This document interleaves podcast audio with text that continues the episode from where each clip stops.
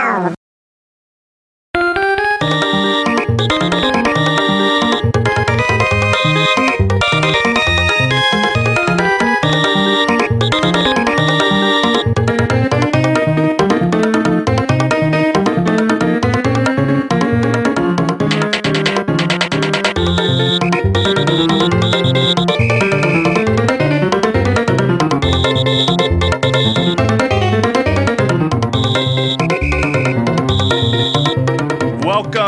NVC for the week of August 16th, 2013. I am your host, Jose Otero, joined by an illustrious panel of IGN editors and VPs and possibly former employees. So not possibly. True. I didn't want to spoil it, but by this point, you've heard the news. But before we get into it, let's have each person introduce themselves. Hi, I'm Brian Altano, and I still work at IGN. Brap, brap. Brap, brap. Hello, I'm Pierre Schneider. I'm the co-founder and publisher. Hi, I'm Rich. I don't work here anymore. Wait a second. Technically, you still work here. Otherwise, I want my money back. Technically, I work here through Sunday. All right, good. But yeah we're going to make you work Saturday and Sunday, too. I know, yeah. Which is awesome. Thanks a lot, Pierre. I'm sure we will. So at this moment in the podcast, I thought we should cut to the scene in Zelda 2 where Link dies and Ganon, you hear that sound. And yeah. Wait, am I supposed to be Ganon? No, but Link died. Yeah, always Ganon. Wait, which evil is being resurrected then? I don't know. Maybe me. I don't think this works so well, Jose. It depends on what Rich will become. Yeah, this is so true. We'll see. Yeah. This is evil. True. No, Rich. This is not many people know this, but Rich is in fact not going to be dead.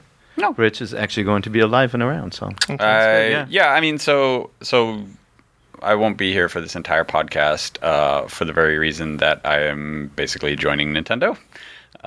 So I like, that hasn't happened before. I know that's never happened before. So full context is I'm joining Golan Harris, which is Nintendo's agency for communications and PR. I will be a senior manager there, and I start on Monday after working the weekend for IGN. You'll still see some stuff coming from me in the coming days and weeks because that's just sort of the way my projects go. Couple or 2 to 3 written things in the next week, and then there's a video documentary that I've been working on that'll come out. I'm not quite sure when, but in a few weeks. Yeah, I mean, there's a lot of stuff in the hopper, right? Yeah, there always is. It doesn't just get turned off. It's hard to do that clean cut. And of course, we do that mean thing where we bring back like history pieces from years ago that still have your name on it. And just to torture me, someone's going to republish some mean op-ed that I did. So, you know, how Nintendo lost E3 2012. Yeah, salt in the wound. Good point, man. I hadn't thought of that. Thanks, though. Yeah. So I mean, I'll be working on PR, gonna be busy. So big fall lineup coming up. So that means you're gonna give us crap when there's like Wii Music 2 coming out, and we're not gonna love it. You're gonna give us crap then. Actually, that's Nintendo giving us crap first. Yeah. Well, I'm just mostly gonna be like, hey, Jose, I've got this cool thing for you.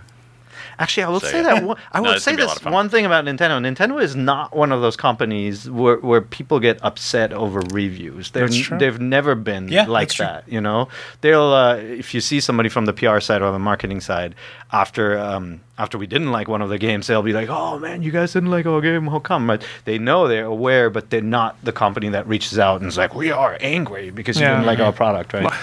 Really quickly, let's start with a couple of things from the community. So first, IGN user Lowell Bogan answered a trivia question I put in the blog post last week, which was where does the Nintendo sound at the start of the podcast come from? And he actually named all three games. They were all from the Mario and Luigi RPGs. You know, from the what? Mario and Luigi RPGs. So my promise is that every time Josie calls it Mario, I'm going to call it Josie. Okay. And this marks the last time Rich and Pear were on the Nintendo Voice podcast. Just cross them off. All right, who's next? Yeah, whenever I say Mario, Pear can be on the other side of the office, and he'll be like, who? It's Mario. And I'm on the East Coast, and these guys used to, give me shit for this, but okay, so the way you can tell is when he says his own name, he doesn't say "It's a me, Mario." That's true. It's a me, Mario. I'm gonna get Charles Martinet to do it. Like, dare me. We will be at E3 or we will be somewhere with that man, and I will get this. No offense, I could honestly go the rest of my life without hearing that guy. Because at E3 this year you guys were there. It was creepy. We were waiting for Nintendo's presentation to start, and we had a good 45 minutes of Charles Martinet, and he was just sort of no script, just talking in the Mario voice. And it's I was like, This is enough. Yeah, and he's like, hey, you in the front, Sam Claiborne. Yeah. I like your mustache. And sorry for getting you in trouble, Rich. Yeah, I know. There we go. It kept on going, but thank you, Josie. Yeah, no worries. So he figured that out. Yeah, he answered all those. Question of the week. So last week, Brian Altano tossed out there, what characters do you not want to see in Smash Brothers, in the new Smash Brothers? In either version, we weren't very specific. We got a couple of responses. So... man, these user handles. I should read these beforehand. Omega Little Bob says he never wants to see Tingle as a playable Smash Brothers character. Really? Oh. Jose, really, when you think about it, that is a very tame username. Like, really? No, like, I mean just reading them because it's one word. No, you're like, oh, wait. It's weird Omega when you say Bob. It, but I've seen much worse usernames on IGN. True. This guy named Thomas. You should see our banned users list. That's much more foul. Yeah, like Booby Tits 84. Oh, I remember. It was a good year for Booby Tits. Yeah. He was a good contributor. So Tingle, I was kind of like, wow, why? Because I don't know. I've never been horribly offended by Tingle. Tingle's great. Yeah, I think he's great. I think if he flew in on a balloon and dropped things and maps on people and blinded them or whatever you would do. He does. I mean, right? Like in he's in Melee and Brawl. Yeah, in the Majora's Mask Club. I'm pretty sure. Yeah. That sounds right. But he's like, he's designed to be, a silly character. So it's not like somebody created a lame character accidentally. They created a lame character on purpose. Yeah. Right? Yeah. So. And I've heard he looks like Koji Kondo.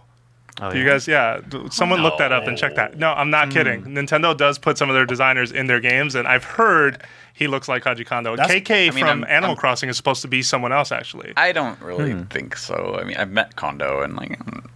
All right, I will look this up. He wasn't in a green elf suit? No, he was not. Well, of course he didn't look like him.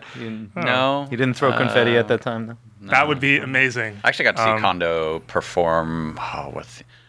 I think it was a theme from Majora's Mask on piano. No, very nice. That's very cool. That's cool.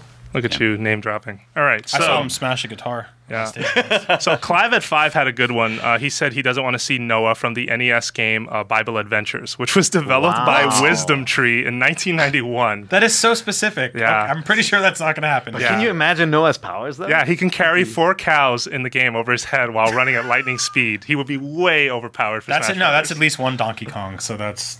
It's good math right there. Okay. That's awesome. You don't have to worry that guy won't be in that game. He also said Lance from Pilot Wings would be terrible because he is like a blonde carrot top.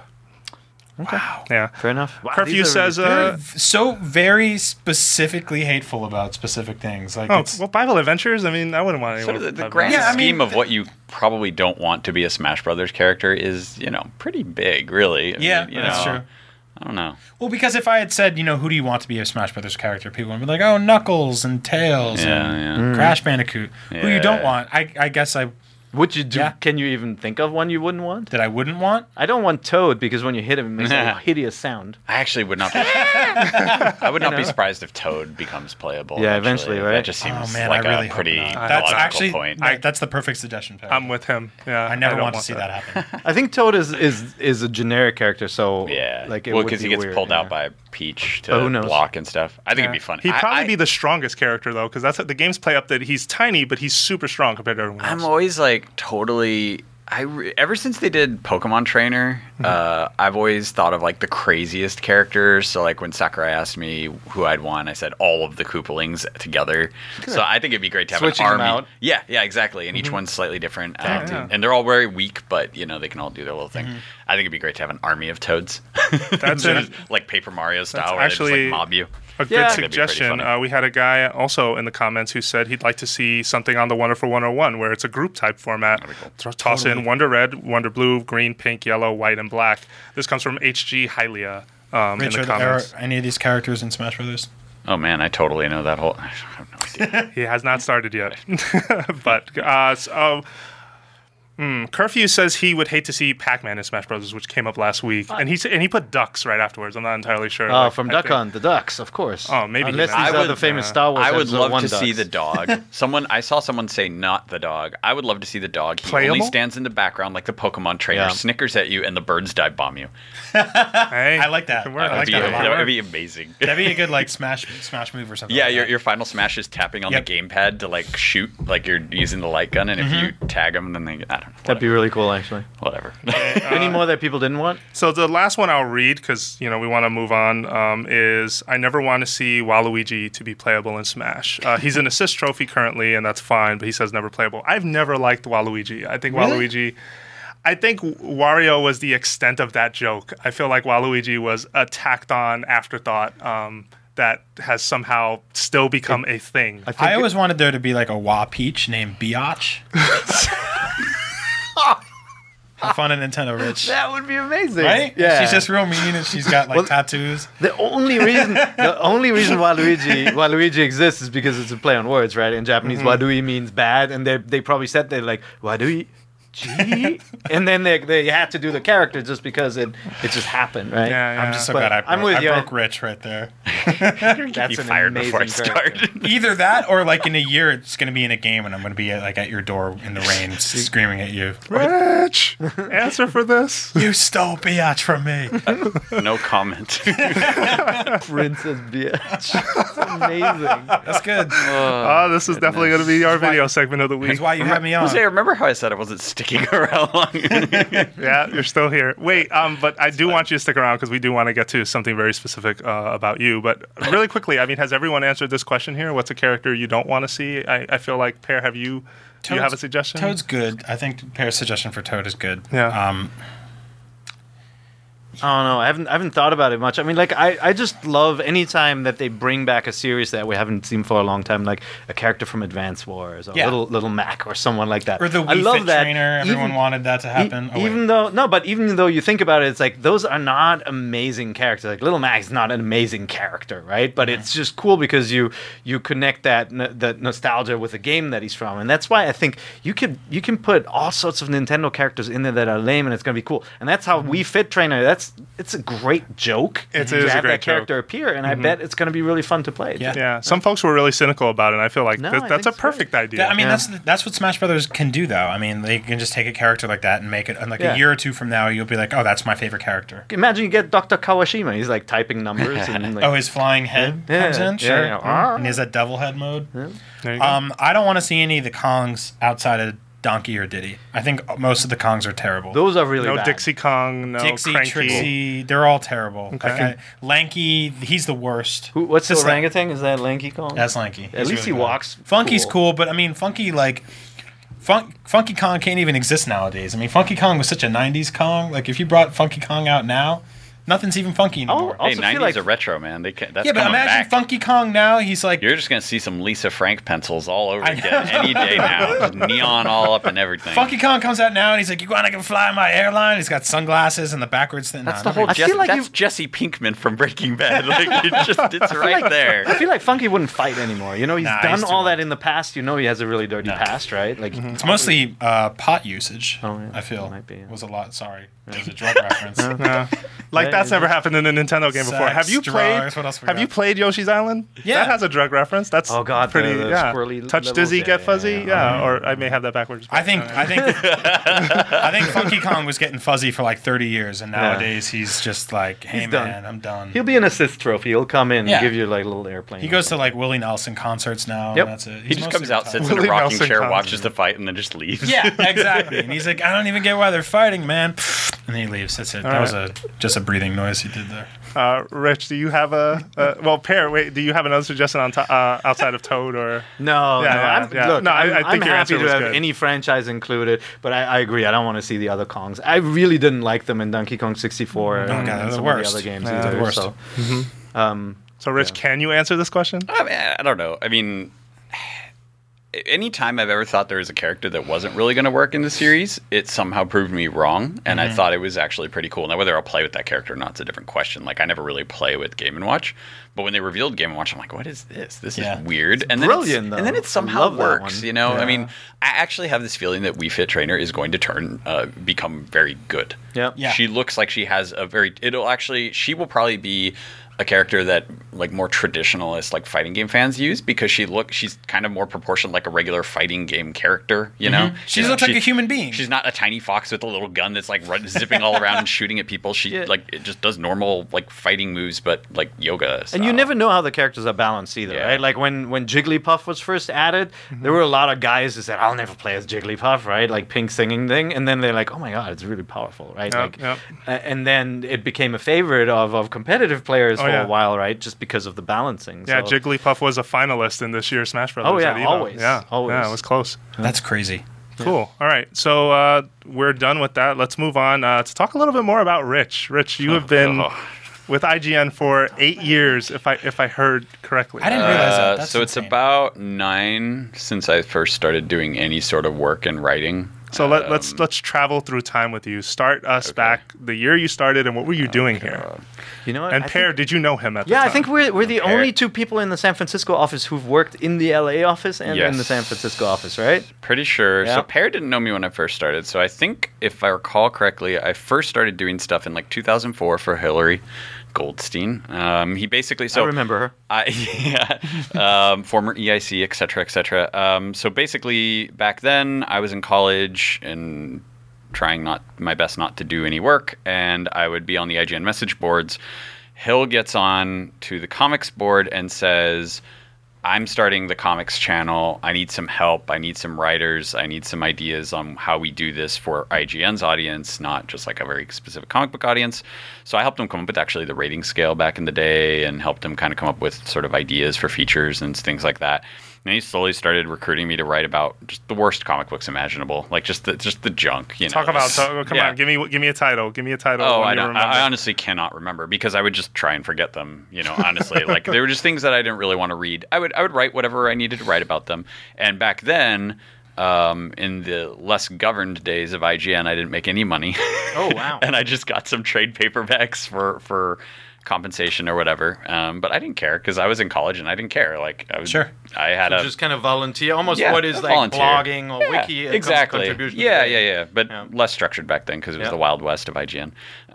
Maybe not quite the Wild West, but slightly more formal than the Wild West of Pear days. But so I did that, and I worked at a Chinese food restaurant on the weekends, and went to college during the days. So that happened, and then. I was supposed to be an intern at Marvel Studios back about 10 years ago, and everything was done and signed and good to go. My internship got delayed for a few months. The guy who was in charge of it left, and a new guy got put in, and they yanked the internship from me because of IGN, because I was writing about comic books for IGN at the last second, too. So basically, I had not enrolled in any classes for my final semester of college to do my internship so that I could graduate. And suddenly I had no internship. Wait, they yanked it because you were writing? They were worried because they're very secretive, and they were worried that I was going to go running and telling IGN people. And as I recall, I wasn't actually making any money from IGN, so I was like, I have no problem stopping to write for IGN if I need to do this internship. And they said, nope, still can't do it. So I'm stuck without an internship. Mind you, a few months earlier, I had been talking to Hill, like, can we do internships? Can I do an internship for you? And he said, no. But IGN has this funny history of not doing internships and then doing them. I mentioned to Hill that I got completely screwed out of this internship. Real funny. And Hill replies and goes, Hill, I remember this to this day, he goes, well, why aren't you interning for me? Which I had no idea was possible. So suddenly I'm IGN's intern for several months. In the LA office.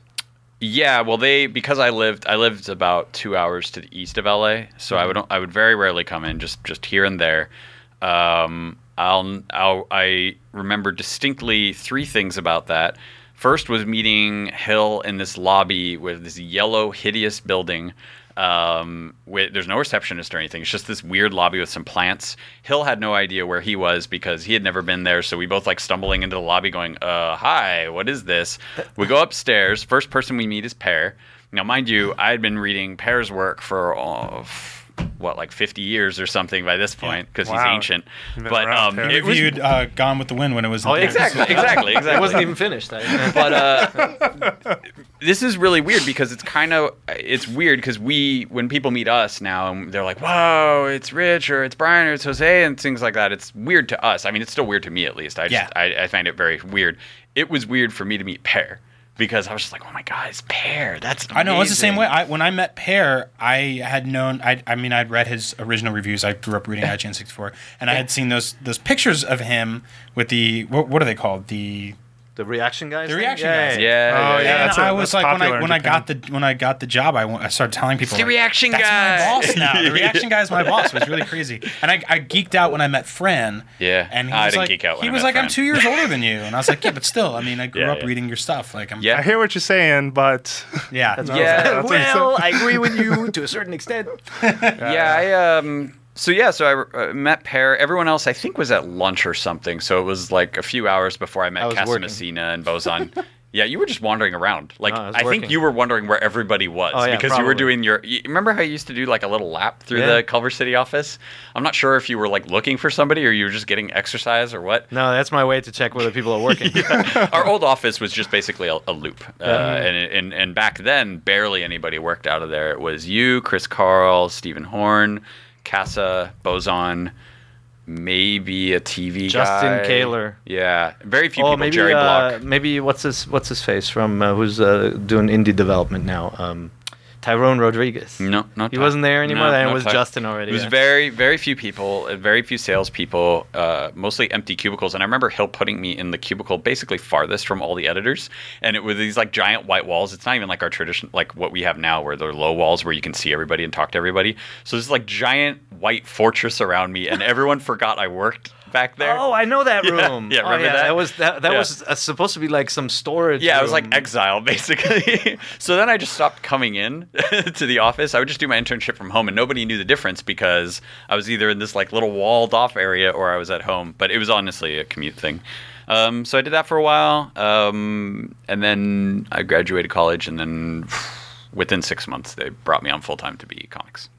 And then you did comics for a while, and comics was an odd channel for us because, you know, like in the days of trying to really monetize your website, right? Like, remember this, like the ad market was drying up and everything. And so you had to really think hard about what channels you were running on IGN, right? Mm-hmm. We used to have like a male lifestyle channel where somebody did French fries reviews. Like they went to like Burger King and McDonald's and like they compared all the French fries. And McDonald's always won. But, and then we had Sci-Fi with a channel that was basically all like boobs and dragons and Buffy and stuff. Back then we had a little bit of everything. Music and cars. And like some of those channels they were just an expense, and even though we liked doing them, like, we couldn't make enough money to run the site. And comics was weird because we looked at the channel. We had wrestling too. We were like, oh, there's no way to ever make money from comics. And Hill was just so passionate about it that we just said, okay, if this is like a passion plan, it's a channel that we have people really love the subject matter. Let's like start slowly, do some stuff, and see how it fares, and let's forget about monetization on that front. Yeah. So we did that channel. We still have that channel. Yeah. And like, I mean, full disclosure, of all the channels we run, comics is one that doesn't really make any direct money, right? It's like, it's great because users come to our site to read this content and they stay for other content, but comics is like notoriously difficult to monetize. Yeah. But I'm glad we did it. I think it's awesome. I would have never done it on my own, you know? Yeah, there's a larger ripple effect, I think, with comics. It's sort of this weird thing where it is on its own, this very small industry, but then it has such vast implications for movies and now TV and games. Yeah. So you kind of have this overlap, and while the direct audience for, say, the comic book reviews isn't huge, you are serving something that kind of ripples out into this larger effect. So I ran that for quite a while. But remember, this is also before The Dark Knight, and before the Spider-Man reviews. When I started, Iron Man hadn't even come out yet. Yeah. Marvel Studios hadn't made its giant play. Yep. You know, it was, let's see, so 2004, 2005. That's Blade like 2. That's like... Yeah. One or two of the Spider-Man movies had come out. Yeah, before Spider-Man 3, for sure. Before Spider-Man 3. I remember being there for Spider-Man 3 and not understanding what I was supposed to think about it. Like, I liked it one day, and then I didn't like it the next day, and I just really didn't know what to think. I think the next day was the right day. Yeah, exactly. Yeah, that movie was garbage. Yeah, I still to this day I love the Brian Altano and Mitch Dyer rating scale of awesome and garbage. Oh no, I am not nearly that binary. Altano just brings like garbage. New York realism to the world. Well, I mean, okay, you guys want to be California and beat around it. Well, one day, you know, the guy from That 70s Show was a good Venom, and the next day he wasn't. No, that he was always bad. No, he was always a bad Venom. That was always a bad movie. Sandman was cool though. Yeah, that was, see, that's the thing. Is like about half of that movie is pretty cool, and then there's this point where it just loses its mind and kind of veers off, and you're just like becomes a musical for a sec. Yeah, and like, well, you're just like, what happened to the movie? Like I was watching something that I was enjoying, and then I don't know where you went. So, they already had your money by then. Yeah, exactly. I don't care. But yeah, I was there during the Dark Knight and all that sort of craze. So yeah, so I did that. I'll never forget. Actually, the first official work email I got was from Pierre. Mocking my name and asking why I don't wear a monocle, top hat, and swing around a cane and say, I think in there he goes, he probably says chip chip cheerio. How do you remember that? Was, I think I still have it actually. Because he's Rich George. Exactly. Oh, get it? Yeah. So right about there, you start to understand where you work. You know, you're like, oh, I see. This is my boss's bosses. At that time, it was my boss's boss's boss. And you go, I understand what I'm working at. Yeah. You know, I was trying to make him feel comfortable. Yeah. You know, so he probably got teased about having two first names all his life, or three. My high school physics teacher called me Lord George because he comes up with a nickname for everybody, and so it's Lord George. Yeah. So then at some point in this career, you're handed the baton to Nintendo. Yeah, that was really weird because I did comics for a while, and then comics sort of go up and down depending on the storylines and whatnot. And at a certain point, I sort of felt like I'd done everything that I could in comics. It's not, I mean, you would never know this except for the people, myself and a couple other PR people that know this within the comic book industry. But IGN was actually the first to really push video for comics. And it was something that myself and some folks at Marvel and DC sort of brainstormed is how we do this. And we spent a lot of money doing it. And now it's a lot cheaper. Sorry, Pear, we spent a lot of money. Yeah. But we did some really... At least you guys invented something, Pear. Yeah. I don't know if we used it anymore, way to go. We did some cool stuff and handed it off. At least IGN, yeah. But back then, nobody really knew how to do it. You know, comic books, you'd get a picture of a page of a comic book, and that was it. And so we figured out kind of how to do that in a video form to the point where... Within a year after that, DC and Marvel were trying to do those things on various DVD releases and stuff like that. So anyway, I remember going down to Konami to cover the X-Men video game because I happened to be down there and they needed somebody to do that. Which X-Men video game? We're talking about the X2? Arcade game. The arcade game. Oh, the arcade game. Got it. Okay. And I had done some related stuff on some like Marvel Ultimate Alliance where we do character profiles and on bosses and playable characters and whatever. And I remember telling Hill that I really... Shortly after, I was like, man, I really enjoyed covering that game. I'd be happy to do more game stuff if you ever need it. And he said, I have this idea for you. And it was sort of this really crazy gamble on his part because I had never covered Nintendo for IGN. But he knew that, you know, Nintendo tends to do less releases, but that focus on this like legacy and franchise, this like rich history.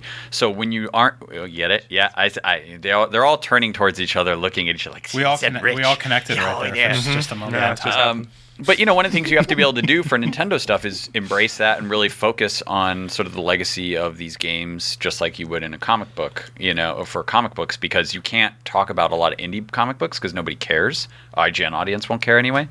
So anyway, that's sort of how he outlined it to me, and and it became kind of about like it felt right because it was franchise care, right?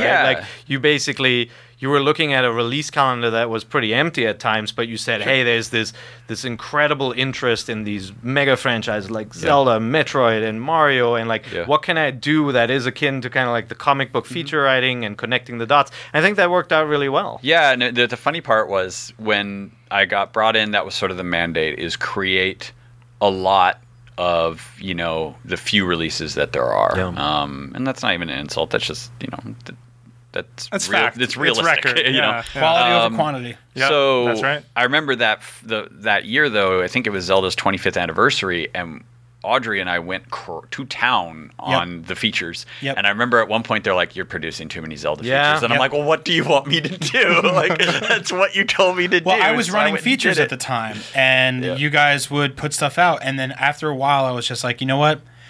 I'm not even going to bother them anymore. They're doing this. Their fans are liking it, and that's fine. I mean, it was weird because it, like, I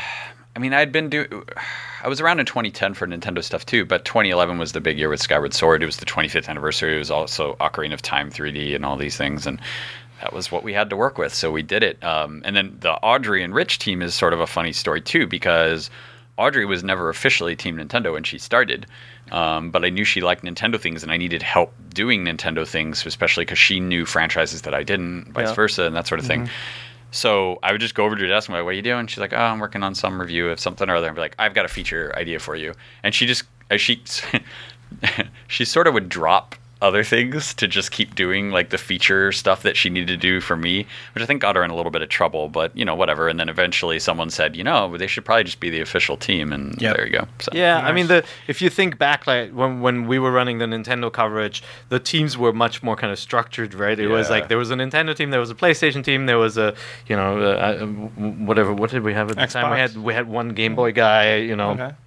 We launched the Pocket channel, exactly. Oh, had Neo Geo Pocket coverage, too. And some Wonder Swan on there, too. Yeah. No N-Gage? We did add N-Gage. For a couple of days. We did. Like, in the history of IGN, there's been a channel for almost everything. Here's a weird thing. Like there's a Dreamcast channel. The N-Gage was a terrible machine. The games were actually pretty good. It's just that they were hampered by the controls and everything. No, anyway, tangent. No. There were some talented developers making games on a horrible piece of hardware. Okay, because there was a Sonic the Hedgehog game where you couldn't see 5 feet in front of you. Because it was a vertical screen. That was not one of the examples that came to mind. But it was great for phone calls. But so we had this really structured approach, whereas like nobody would ever second guess you as the Nintendo editor for writing a weekly Zelda feature. We did like Hyrule Times like every week, and so once we started to connect the dots and have a features editor like you, Brian, you know, that's when you're thinking it's like, oh, she's writing another Zelda feature, but we really need to write this thing on Grand Theft Auto over here, right? Like that's when you run into some of those challenges, and like of course from a fan's perspective, you just want more of what you love, right? And you don't see all that behind the scenes. Yeah, it's very weird because a lot of people come to just the IGN Nintendo pages, right? And they don't care that Rich or Audrey would be writing something about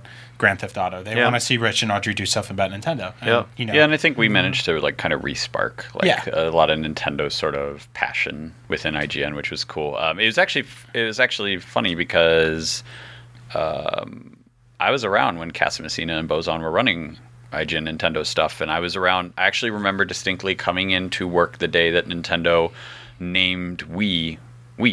I remember that press release coming out. I remember coming up the elevator going, well, this is going to be a day. And I vaguely recall, and this might be slightly exaggerated, Pear, Matt, and Bozon just running around in circles in the office, like not sure what to do with themselves and just laughing and throwing papers up in the air. Because back then, when they did that, nobody, like...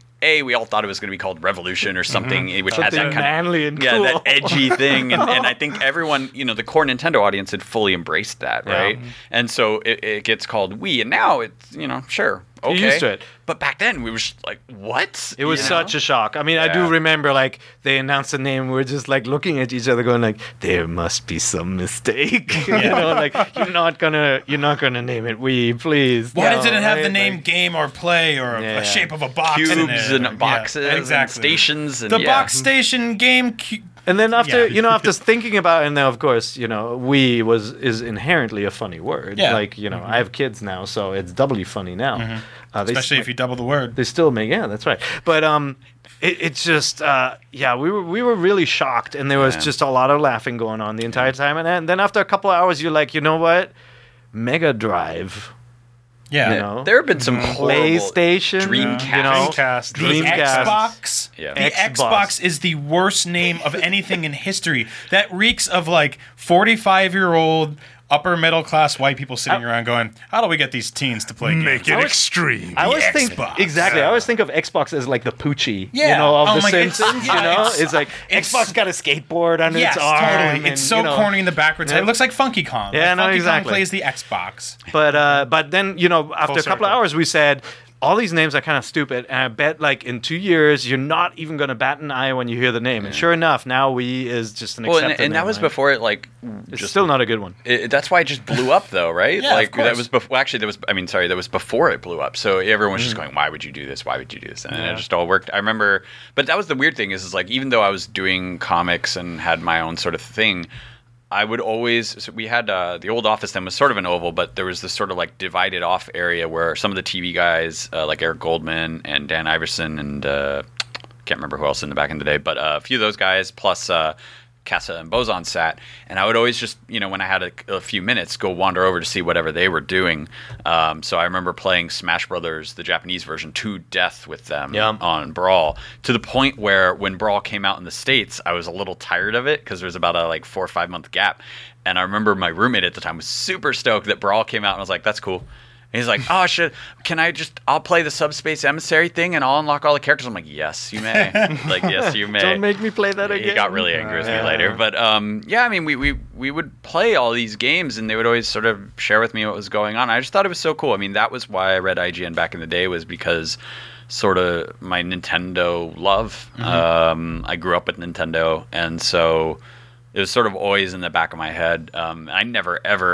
There's a goodbye blog that you guys will see probably before you listen to this, but never in my wildest dreams did I ever try to work at IGN. That never entered my mind. When I was in high school, I thought it was cool, and I'd print out the articles and I'd read them while I was walking to class. I was at a boarding school, so what else are you going to do? I always thought that was cool, and I would check out their silly little webcams. It was like going to the spy cams. Yeah, it was like going to Jurassic Park, though, because you'd look at the cams and nobody was ever there. And then when I think I saw one time, Matt or Fran being there.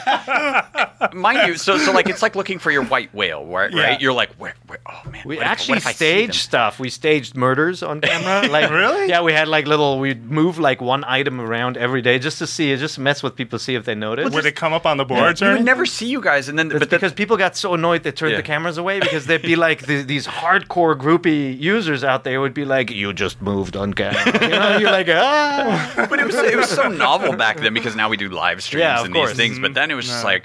But the funny part, we were writing. It was the most boring television you could watch. But that's the funny thing is, on the one time I think I did see one of you guys there, you guys are just serious, and nothing's happening at all. Because that's most of this job, and it's most of most jobs now. It's just emails. Well, and they had them angled where it was just Excel. Pointed at them working at their computer, and you're just like, oh. Yeah. Oh, I expected something more. But you know what? You say that, but just we had a bunch of visitors in the office today for the Up at Noon screening, right? So I have these three kids who asked me if they could take a tour of IGN. Mm-hmm. I know their parents. I'm like, yeah, sure, come in on this day. We're gonna do Up at Noon. They walked out here thinking this is freaking Eden, right? Because it wasn't just people sitting around and typing. This is what, when you go home, that's what you think back at. When I go home, I write the script. No, but that we did today. No, but you think back on it, and that's all you did. But really, what you did is there were people playing Splinter Cell. There were guys interviewing the voice of freaking a Ninja Turtle, right? And having a generally good time. And then it was awesome. Right? It was awesome. So, It is. There's a lot of fun going on, but if you just put a webcam on somebody's desk, that's not going to be. Let's never bring back the webcams, please. No. But I never tried to work here. I majored in business. I just happened to be in the right place at the right time. Yeah, monocle, yeah. Pear's mocking me again. Yeah, his monocle just fell out. Popped even. But no, I never sat there going, "Oh, I should major in journalism." I never did the poor Greg. I never did the Greg thing where I majored in journalism and then applied to IGN 14 times. Yeah, I have the craziest, one of the luckiest sort of success stories in an era that doesn't exist anymore. Now you have to be good on video and you have to do all these things. And we would never hire Rich. Terrible on video. This is the funny thing is I happened to be on a message board. I happened to have graduated college at the right time when comics need an editor. I happened to ask the EIC of the site if I could write about games a little more. That never happens now. Yeah, if someone randomly messages Steve going, "Hey, can I write about games a little more?" Yeah. Oh, yeah. Get in line, buddy. Yeah, exactly. They're lying. But what's funny is I think to me you're one of the prime examples of people where you can see how somebody can also grow over the years, right? Yeah. When we first talked about you doing Nintendo, I was like, "Oh yeah, I like the guy. Great feature ideas. Just on camera, he seems." Well, because entertainment doesn't do camera stuff. He'd be really bland. Yeah. No offense, Rich, but I thought he'd be really low key. And Rich was always like, "Yeah, what's going on?" Right? Well, I think it's also it took you a while, right? The first videos, all of our videos really sucked. You're more of a natural, Brian, I'd say, and Greg was always a natural, but there are a lot of people who were writers, right? Not performers. I was absolutely terrible the first probably 100 times. Go watch the first episodes of Up at Noon. We're awful. Video, audio, it's hard. And the weird thing is we all now we expect people to come into this job knowing all these things or having mastered them. But back then it was what video? Yeah. We didn't expect it. We expect it now, but now also people have a wonderful tool called YouTube, right? Yeah. They can record themselves, put themselves out there, grow a thick skin because you're going to need it. No, there's so much democratized software. There's social networks. There's Twitter. There are kids who have like 20,000 followers who are like probably applying for IGN in some instances. Like they build up audiences. There's a kid applying with 20,000 followers. I'd say he's got a leg up. Right? You know? I mean, that's honestly, I think a lot of YouTubers who've broken through aren't even thinking about taking a step into kind of more of a mixed writing and video arena, Like, we don't get that many YouTubers who are established applying because they have a great life already, right? They have a successful story. But, that stuff is so important. And, like, but I feel with you, like, you brought all that feature writing and kind of knowledge of franchises to the table, and then you developed your on-screen persona and all that over time, and it turned out well. You have to sort of, like, I mean, the same quality that applies to whoever applies now, because that's, like, the one question we get more than anything. It's like, how do I work there? And I've talked to a lot of like people on Twitter who just sort of hang around and are respectful and actually will chat with you and stuff like that. Mm-hmm. But the key is you have to be obsessed with this job. Yeah. And to a potentially detrimental degree in some ways, because I remember Chris Carl, who runs the entertainment division down south, gave me my first review after my first year and told me I was dedicated to an alarming degree because I would sit in the office at 3 a.m. and interview comic book writers. Yeah. For hours because I wanted to, because I had to, and not because someone was making me. No one here ever made me do it, because I had to, because if I didn't, then my site would not have the thing I wanted it to have. Yeah. And so I would do it. And like even these days, I hire somebody to transcribe the interviews, and so I hand them off. Back then, I transcribed them all myself by hand. So a 3-hour interview at 3 a.m. turns into 5 to 6 hours of transcription on the other side. And I just did it because I had to. And, you know, I paid the price in all sorts of different ways, health, relationships, and everything else. But I just did it because you love it so much. Like, there was a weird thing is I never set out to be at IGN. I never thought that's what I would do. But once I stepped in that world, it was just like, oh my gosh, like I can't imagine doing anything else. For sure. Well, but now you're going to do it. Now you're going to do something else, right? Oh, I mean, it's one of those things where it's like the reason I was obsessed with IGN is because I was obsessed with being the best I could be, and I think I just turned 30 a little while ago, and now I'm sort of at this point where Pear, you youngin'. Pear, you are way older than all of us. It's fine. You're also the publisher. Shut up. Mm-hmm. You get to a point where you're just, you know, you're starting to think about what's on the horizon. And this was just an opportunity I couldn't pass up. Right. As lucky as I've been in everything with IGN, again, right place, right time, right person. Mm-hmm. Yeah. You know, proposed the idea, and it, you know, seemed to go pretty well. Well, so. I want to, you know, we do have to cut this segment because we have to go into some games impressions. But on behalf of readers and all on behalf the games of, are amazing. Well, on behalf of readers and on behalf of Monday word and on behalf of listeners, thank you. Yeah, thank you so much, Rich. For sure, Rich, it was awesome working with you, man. Yeah. No, it's been an honor, and I mean, like it really has. Like, well, you'll see the blog. Well, my first 4 weeks have been a lot easier because of you, because I can turn to you and say, okay, I know how 1UP used to do this, but I need to know how IGN would do this. Sure, and you've been very accommodating. Yeah, and I got to be honest, it's going to be a challenge, right? Like every time an employee leaves the company, it's bittersweet. I'm really happy for you to get a job, working in a company that you love their products, and you're a person who's always watched gaming PR from the other side and probably always thought, man, I could do such a better job at it. No offense to anybody out there in PR. There's some amazing PR folks out there, but I think you're gonna do an awesome job, and I look forward to working with you and bothering the crap out of you. I think it's gonna be fun. I mean, it's definitely, not any sort of. I mean, it's obvious. I'm the outsider coming in. You know. Yeah. I'm a kid at heart who whose heart beats for Nintendo, but I've also watched them from the outside, which is kind of a cool way to come into it because you get to learn how they do things and why they do things. I mean, the thing I've loved the most, in addition to honestly interacting with the readers, because I love that. That was the biggest surprise to me, is interacting with the readers is actually the most entertaining part of my day. I just find them, they're really fun. Like growing up, I didn't have that, I didn't have a place to chat with people and just have fun. Mm-hmm. And to have I used to send so many letters to Nintendo Power and never went back. Oh, I got Fran printed one of my letters in one of the mail bags one day. It was about a wrestling game, of course, because it's me. And I remember telling my friend, I'm like, Fran printed my letter in one of the things. That's so cool. And then I met Fran. I was like, oh. But, it's I grew up playing Super Mario Brothers 3 with my grandmother. She had arthritis, but she and I would sit down every time I was over at her house, and we would play Mario Brothers, and she was way better than me, and she would kick my ass. I remember when my dad first brought in an NES, I remember getting grounded by my parents because my friend got Mega Man 4, and I wanted to skip hanging out with another friend because I wanted to go play Mega Man 4. I mean, I remember, you know, I had a Genesis, but my friend across the street had an SNES, so I basically just lived at his house. Okay. You didn't come over to play your Genesis? You know, I did. Honestly, the only game I really remember from Genesis was General Chaos. That game was rad. I don't know if you guys ever played that. Game was a blue hedgehog. So very quickly for you, last question for you before we move on, and I know you got to go. Yeah. What's under the hat? Nothing.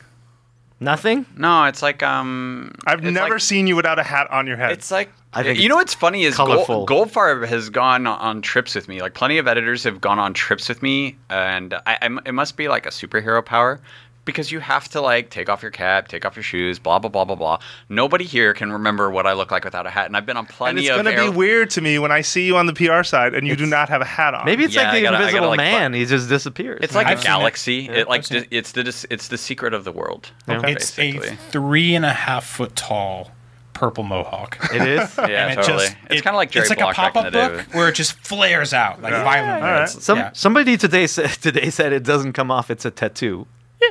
The whole hat. Yeah, you know. Sure. Which is really impressive, the back part. Yeah. Well, we're gonna it's all skin. Yeah. All right. Well, we're gonna take a quick break, and we will be right back with some impressions on the Wonderful 101. Bye, Rich. Bye, Rich. I love you. Thank you, Rich.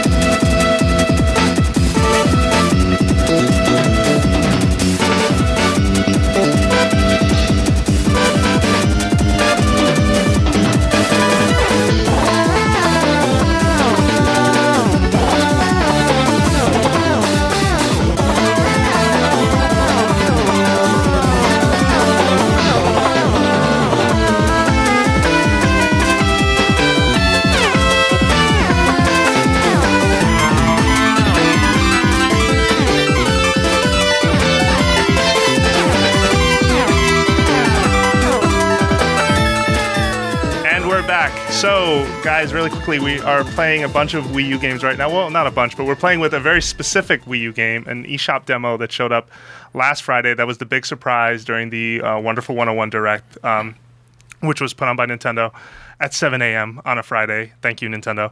But we're all playing that eShop demo. So let's just quickly, you know, trade some impressions, talk about it.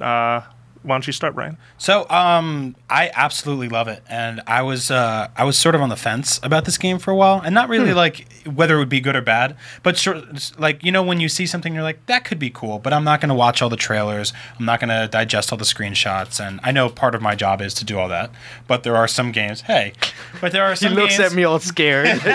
But there are some games I like to kind of back out of a little bit, and I was just like, this is fine. And then I saw the Direct, and I was like, this looks incredible. And then there were like there's a demo this afternoon, and I was like, how do I sneak out of work early?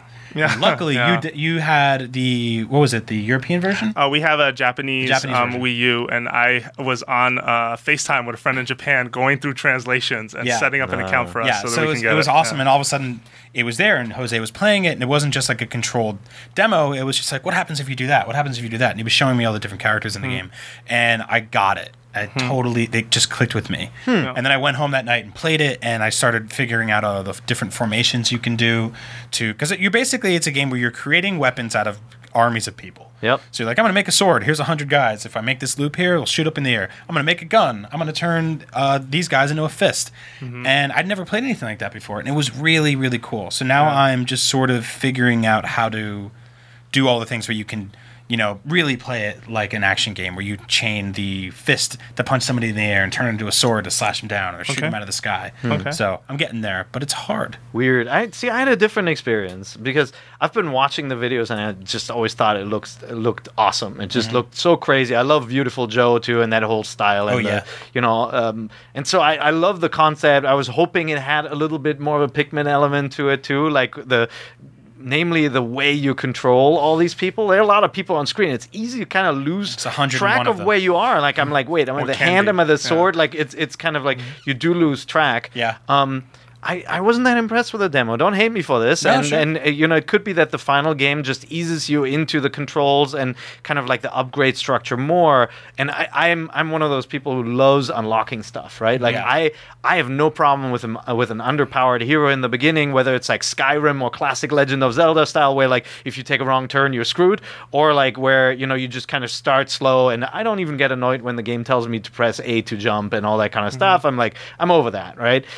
I just felt like I was thrown in with the demo and it didn't feel right to me yet. So I'm going to play it a bunch more and want to get more impressions on it, but I was not as...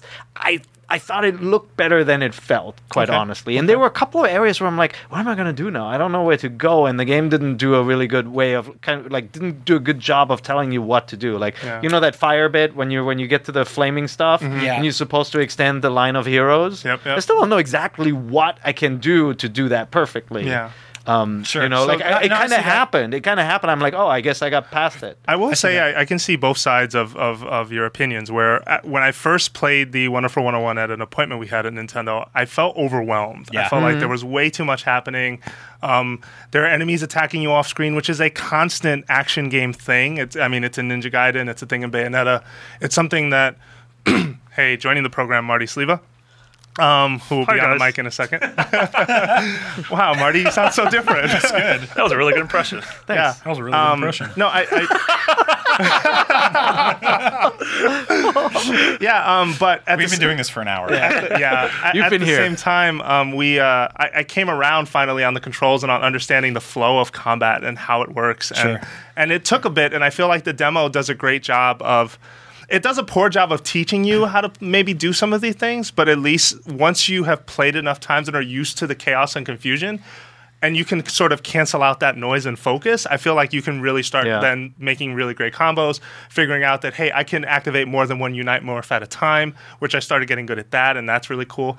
And there's even two hidden characters in the mission mode of the game. They hid Wonder Yellow and Wonder Pink, which are the whip and the hammer. So does the game has true progression where you start with only one power, or do you always start with three powers at the very beginning? You start with three at the story and in missions, but in the mission mode, in the hub area before you actually start the mission, you can find two hidden characters if you do whatever the move is to gather new heroes into your squad. And funny thing, I didn't realize this because I was looking through, you know how they evaluate you on the screens and they show, civilians, added to your team or whatnot. They have a section for enemies recruited. And I was like, you can recruit enemies? So when enemies are beat up and they're growing purple and they're about to explode, if you draw the circle around them, they join your team. Yeah, I figured that. I thought that was really cool, even though the game did a really terrible job, at least in the demo. Yeah, they don't explain it. Explaining it. And that's why I'm hoping that the final game has better progression, teaches you more. So I didn't cancel my pre-order. I'm still going to pick it up on launch day, and I want to play it. I just think the concept is so cool. I just love the visuals and everything, and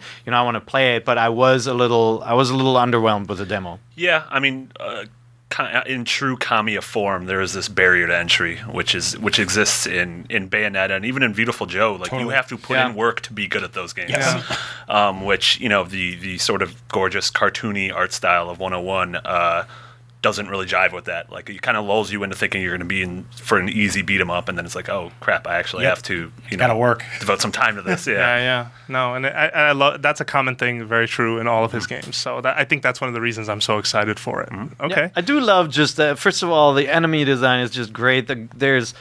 Just to have that gacha machine that spits out the plastic kind of vending machine balls that you see in Japan all the time, right? Just that kind of playfulness is just I love that, and I want to keep on playing just to see the enemy designs and what happens next. And man, Fat Green Lantern is just awesome. I love Fat Green Lantern. Yeah, in story mode, he always has food in his frame, like he's chewing on something. Yeah. Really quickly, how are you activating Unite Morphs? I am using the touchscreen. I started out using the right analog stick, and then I switched over to the touchscreen once I started to understand the flow of combat. Yeah, I think I have to do that, because when I'm using the analog stick, I feel like 1 out of 2 times I'm nailing it, and the rest I'm like, oops. And it's not natural. A sword, or it's just the sad lasso of fat people. Yeah, it's not easy to sort of draw with the right analog stick. Even though you'd think from Okami we would be kind of trained, because Okami had a similar idea, right? Yeah, you draw a certain pattern, and it happens. What about you, Pierre? Like all of you guys, I've been playing a lot of Pikmin 3 before playing this demo, so I was really used to, kind of thinking in terms of the right analog stick still, right? Like I'm actually playing it with the Wiimote, but like Pikmin 2 and previous games are just fresh in my mind where you do use the analog stick to make a line of Pikmin, so I kind of got used to doing these line things, and then I'm like accidentally activating powers. But no, I'm going to use the touchscreen. I kind of wish the game had like a man whistle in it, like Pikmin does, where you could just call all your friends over with a whistle. Where I come from, man whistle means something different. Brings all the boys to the yard. Yeah. Okay. The one thing that disorientates me every time I have to like draw on the screen is that I take my eyes off the TV, put them to the screen, and then I'm getting bashed. Yeah. Mm-hmm. And so I think I'm going to stick with analog stick. Okay. Stick with stick. You can always hold the screen up in front of your TV with your... Yep, that's intuitive. That's generally one of the issues with this dual screen setup for the Wii U. For the 3DS, it's not an issue because it's so close. But like with Pikmin 2, I love the concept of being able to send your troops to different areas. But like I'm always like, should I put it on my lap? Should I put it next to me? It's like it's this. Where does the second screen go? Because I do like playing it with a Wiimote better, right? So I think kids just have them hold it. I did. I put my son in charge of like directing the troops, but then that bastard interrupts me all the time. Like, once he figured out, he can touch and find out. Okay. It's ironic that you called your own son a bastard. I know. Yeah, that's good. So transitioning here, then let's talk a little bit more about Pikmin 3, which is still how many weeks out of release are we now? It came out on August 4th, so we're about 2 weeks. Roughly. Are we still playing it? I'm still in the middle of it myself. I didn't finish it, so I'm still kind of pecking away a little bit. I feel what Pierre was just saying.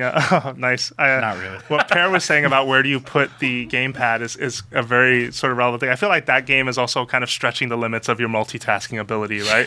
Where you're there like, okay, I got the Wiimote and pointer. Okay, wait a minute. I'm going to pick up the gamepad and now, kind of send her over there, him over here. Okay, back to Wii U. And it's like, it's sort of bizarre, but I still like that it does that. I don't know. I love multitasking. I'm really into StarCraft 2. I don't play it very well, but I'll go through like build orders and watch people like slowly develop strategy and start like they start at one base and then slowly build out from there. Mm-hmm. I love that. So I think that's what this game is doing for me on a much slower level. You know what? I wish there was a PIP view on the main screen. If there was a picture-in-picture view of showing like Alf over losing all freaking water Pikmin because there's some fire enemy, like that would be so helpful to me because I'm hearing like I'm like no who's dying and you're like you get that little message every now and then it's like yo shit's crazy. That's right. Like all right. Yeah. So I wish there was something where I didn't have to look away from the screen. But that said, man, I think the game's just really charming. It's cool. I finished the main story, beat the last boss.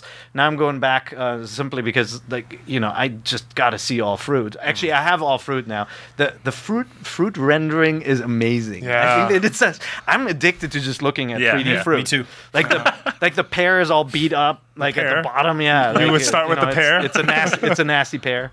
No, it just looks really cool. And I know one of those. Oh man, it's pronounced pear.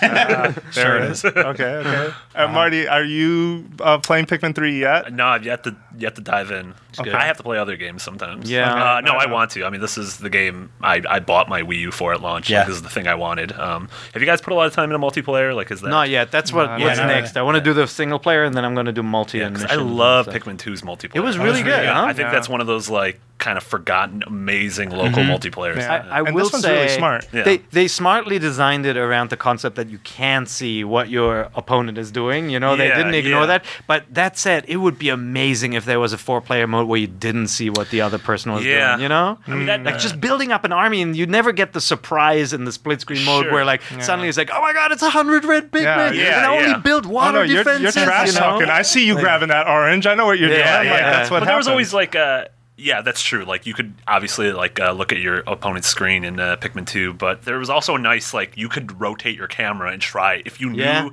that your buddy is looking at your screen, you can do things to mess him up. Okay. Like, even back in, like, GoldenEye, you could do that. You could just hide against the wall and just go in circles and, like, people are like, what is this guy doing? Put the cardboard partition, then about that? They did that? Did you do that? I did that. I absolutely did that. We did that in college. We actually did it with four player one time. We had cardboard down the middle and down the sides, and people were standing up, and then somebody else was underneath the blanket. Yeah, that's crazy. But still, I mean, the cool thing about split screen, it becomes a factor of the game, right? Like if everybody does it, it becomes a factor of the game. So you're like, oh my God, he's stealing my cherry, and like you're trying to be super sneaky about how you do things because somebody's watching. Yeah. And I'm hoping that this one is designed around that concept as well.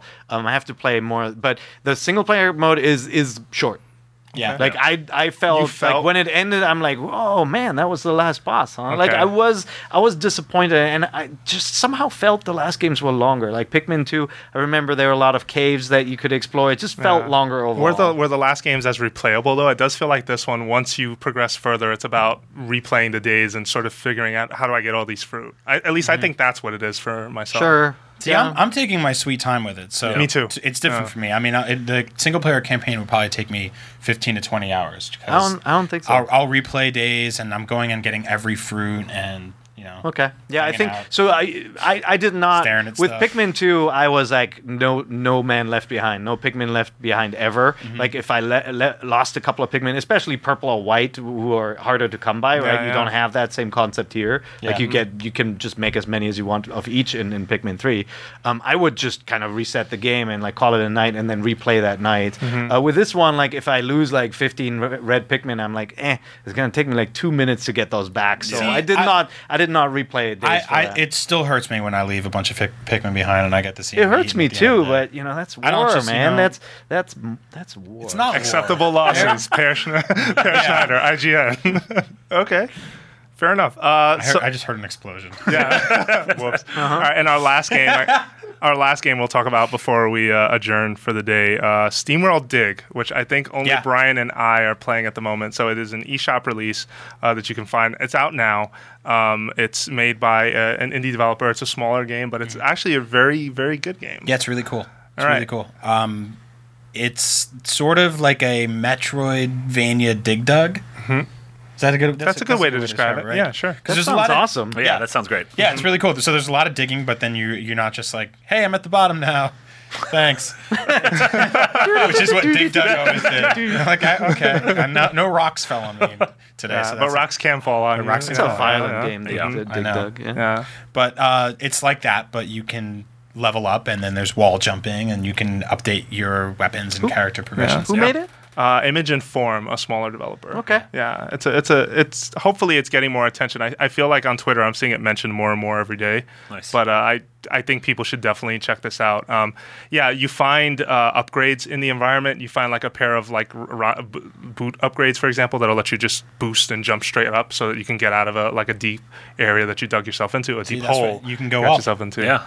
Yeah. On top of that, there's a lot of progression based around, as Brian said, you know, kind of rounding up minerals and then taking them in to sell them, and as you sell them you get experience, which then turns over to new upgrades, so you get new pickaxes. So when you start the game, you're digging, and it takes like 5 hits to make one single hole to get deeper.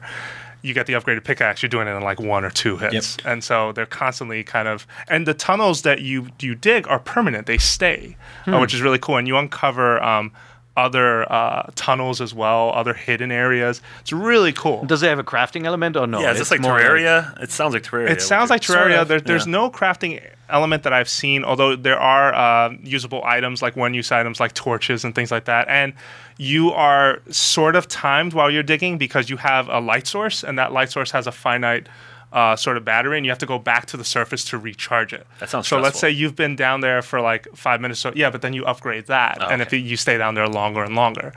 So it's funny because they start you with sort of a bare bones setup, and then you just build up this this robot from there. And there's really a story tied to it too. It's really cool. And visually, how is it? It looks I think it looks great. What do you think visually? I think it's fine. Cool. It looks sort of takes place like, in the Wild West. Yeah, yeah. It's kind of 16-bitty Super NES, I guess. Steampunk-ish. Yeah. Cool. Sort of. Yeah. This sounds great. Yeah. Is it Wii U or 3DS? 3DS. 3DS. Yeah, 3DS eShop. Yeah, nice. It's like $9, but I'd definitely say there are... it's one of the better eShop games I've played that a lot of folks have not talked about. Yeah. Okay. Very cool. The only challenge is a whole bunch of games just came out. Like Plants vs. Zombies 2 is out, not on Nintendo platforms, unfortunately, but there's a lot to play right now. Yeah, I know. Yeah. And that's a free-to-play example, too, right? Yeah. Right. Until you pay. That's right. Until you pay. There's another Wii U game coming out though, Splinter Cell. That's right. Yeah. That looked pretty good. I mean, I saw you playing it. I'm like, wait, it doesn't look like a crappy downgraded port. What's going on here? Mm-hmm. Yeah. Remember when that was a thing? Yeah. Yeah. No, not anymore. Yeah. It looks good. Although the cutscenes stutter a bit on Wii U, but outside of that, I watched Ryan play it for 20-30 minutes, and it worked fine. Yeah, I started it last night on Wii U. That's right. Yeah. And it's looks good. It's great. Yeah. Yeah. Are you playing? Yeah. Were you playing a disc version or an installed downloaded disc one? Version. Okay. Yeah, just curious about the cutscene. So it just has cutscene stutter when it loads. Mm-hmm. Yeah, yeah. I don't generally play stuff off the disc on Wii U. I download everything. But, for this one, I borrowed the disc from work and I'm gonna play through it. Cool. I actually like playing games like that where I can. Because Splinter Cell, if I just took over my apartment and played Splinter Cell for 20 hours, and my TV's there, my girlfriend's going to get mad at me and be like, hey, what's the deal with this guy trying to kill people hiding behind this vending machine for 3 hours? This old guy, right? Yeah, this old man trying to... What's Pear doing behind that? Throw cola cans at people and stuff like that. Uh-huh. But if I'm playing off-screen on my Wii U gamepad, which sounded like a commercial... Oh, my God, that was terrible. Yeah, that was really bad. What a shill. Then the TV's freed up to do other stuff. So I can play stuff. So it works fully on the screen. Again, you don't need that little menu that's up usually when you play single player. And it's great for stuff like that. And for that reason alone, I wish more games came to Wii U because I would totally play more games like that. You know, my only issue, I would have gotten Splinter Cell for Wii U, but there's one issue, and that's all my friends that I've played previous Splinter Cell multiplayer with. Mm-hmm. Yes, there was such a thing. Yep. Spies vs Mercs. Yeah. Man, if you have friends who are into that mode, it is one of the best multiplayer experiences. I don't know how it is on the in the new version, but I have to get it on 360 just to play Spies vs Mercs against like people like Shu and and some of my buddies. I just pictured you like you got your old like guys. Your fishing buddies from Germany. Yeah, we it's like grumpy old men. There's a new Splinter Cell out. I don't know why they have that. But accent. It's funny we haven't y'all played. Y'all want to play Splinter Cell? It's like a bunch of ex EGM guys and stuff. We haven't played in ages, but we used to always play Spies versus Mercs, and it was it's asymmetrical multiplayer, right? Yep. Like two players are the spies and play in a third person, and then the Mercs are in the first person, and like that setup just was awesome. Yeah, you guys are like the Expendables of online multiplayer games. That's right. Thank you. Of all the multiplayer modes I've played, I feel like the best stories come out of Spies vs. Mercs too. Things that happen and alarms that get tripped and plans that go horribly, horribly wrong. Yeah. I feel like because it's balanced for just four people. Sure. Yeah, and like other games have kind of like these moments where you feel amazing because you stalked somebody and took them out, or somebody was sniping and you got him, right? Like this game manufactures that by having you be spies for a while where you're sneaky and you're constantly scared that somebody's going to get you. And then you switch roles later to play Mercs against the spies, and suddenly you're the guy with a gun, right? You basically just feel this sense of glee for foiling somebody's plan. It's really clever. I hope this new mode is as good as the classic one. According to Ryan McCaffrey, who is a big like old school Spies vs Mercs fan, it is. I mean, he's absolutely in love with it. All right, well, you guys are not going to see me again then. Goodbye. All right. Talking about this just reminded me.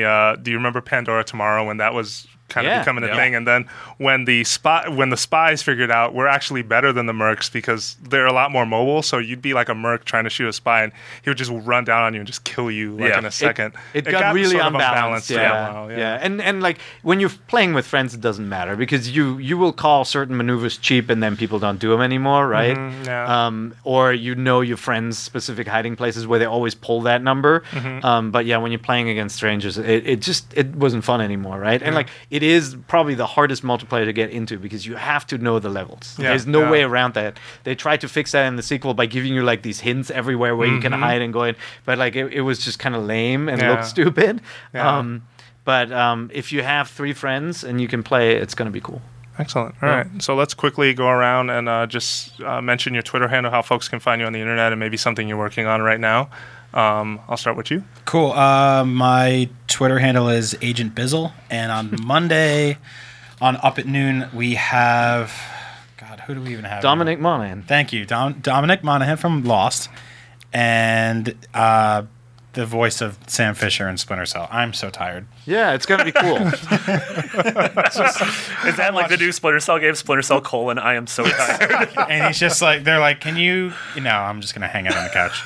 Yeah, and if it's it's a couch stealth game. Watch Up at Noon if you haven't yet. You know, I think because, you know, Greg started it, it probably looked a little bit like a PlayStation show in the beginning, but it's all topics and it covers everything. We'd love to have Nintendo folks. We shit on everything equally. That's right. I would say. Yeah. We got Reggie on Up at Noon. That'd be amazing. Oh, man. That would be so good. We'll work on that. But, yeah, it's a really fun show, so watch it. And if you ever want to be in our studio audience, just follow Game Over Greggy on Twitter, and, you know, he'll let you know when we're shooting. Mm-hmm. But, you know, usually Thursdays in the afternoon, early afternoon. Come on down. It's a good time. You'll have a good time. You'll meet some of us. Yeah. And we can chat. It's like going to a TV taping. Totally. And you can street pass, too.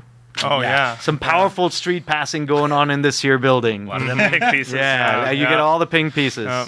Or you're like me and you have two 3DSs that you bring to work and street pass on both. Yeah, I always get Jose on my 3DS. Yeah. Yep. That's like kissing a mirror. Yeah, we've been meaning to have an intervention about that. Yeah. It's a little just weird. See me holding both. I don't know. I can stop whenever I want. Yeah, basically. So Per, how can folks find you on the internet? You can follow me on Twitter at PerIGN, one word, or if you go to IGN, you can follow me Per-IGN, and you know, I answer if you post on my wall on IGN, I'll answer your questions gladly. And have a nice, wonderful day. Marty? You can find me at McBiggity, 2 G's, 2 T's, and don't giggle at that. I feel like Agent Bizzle and McBiggity are like in the same team. So why do you think we're friends? Jeez. IGN's honorary Wu-Tang. Like a white Wu-Tang. There you go. And I just actually... like 10 minutes ago I posted my review of Gone Home, and I give it a 9.5, which is the highest score I've given a game at IGN, so nice. It's right now it's my game of the year. That's great. It's a sort of an indie first person exploratory adventure game with I think the most touching story I've ever played in a video game. Wow. So, yeah. That's incredibly awesome to hear. Yeah. And then McGiggles here also works on an awesome project. Yeah. I don't know if we can talk about it yet. We can. Yeah. You sure? Yeah. I don't know. If he says yes. Oh, sure, yeah, true. He runs the joint. Why not? It's great. Then he comes up to me tomorrow. You have to take that out of the podcast. Yeah. We're doing a piece on the history and the evolution of Mario, but it's really not like anything I've ever seen before. In terms of articles on IGN or any other gaming site, it's going to have a lot of interactive elements to it. It's going to be heavily incorporated with HTML5. It's awesome. Everything I've seen so far looks phenomenal. And you want to come check it on the site. You don't want to go through mobile to see this. You want to see the real deal. We're going to make it work. We're going to make it work. Yeah, we're going to make it work. So, okay. Wow. But I would say it's more of an interactive museum than an article. You know, it's cool. Yeah, Don't think of it as an article. It is it's late September, right? Late September, cool. That's what we're gunning for. So and follow Rich George on Twitter at RichIGN. See, that's going to work out for you. Going to carry that cross forever. Well, you can Twitter lets you change your handle, so it'll be... Yeah, okay, don't tell Rich. Okay. And I am at Jose_Otero on Twitter, and I posted a video that Justin and I did a commentary about SteamWorld Dig, and there should be a review hitting IGN within this week, if not early next. And please tweet Mario at Jose. It has 2 dots on the A. All right. You out the A. Yeah. Pear's trying to break me. Oh, is it going to happen? Oh, yeah, I'm working on it. Yeah. I call him Josie every time he says Mario. Yep. That's only the beginning. All right, thank you for listening, and we will be back next week. Cool. Later. See ya. Bye.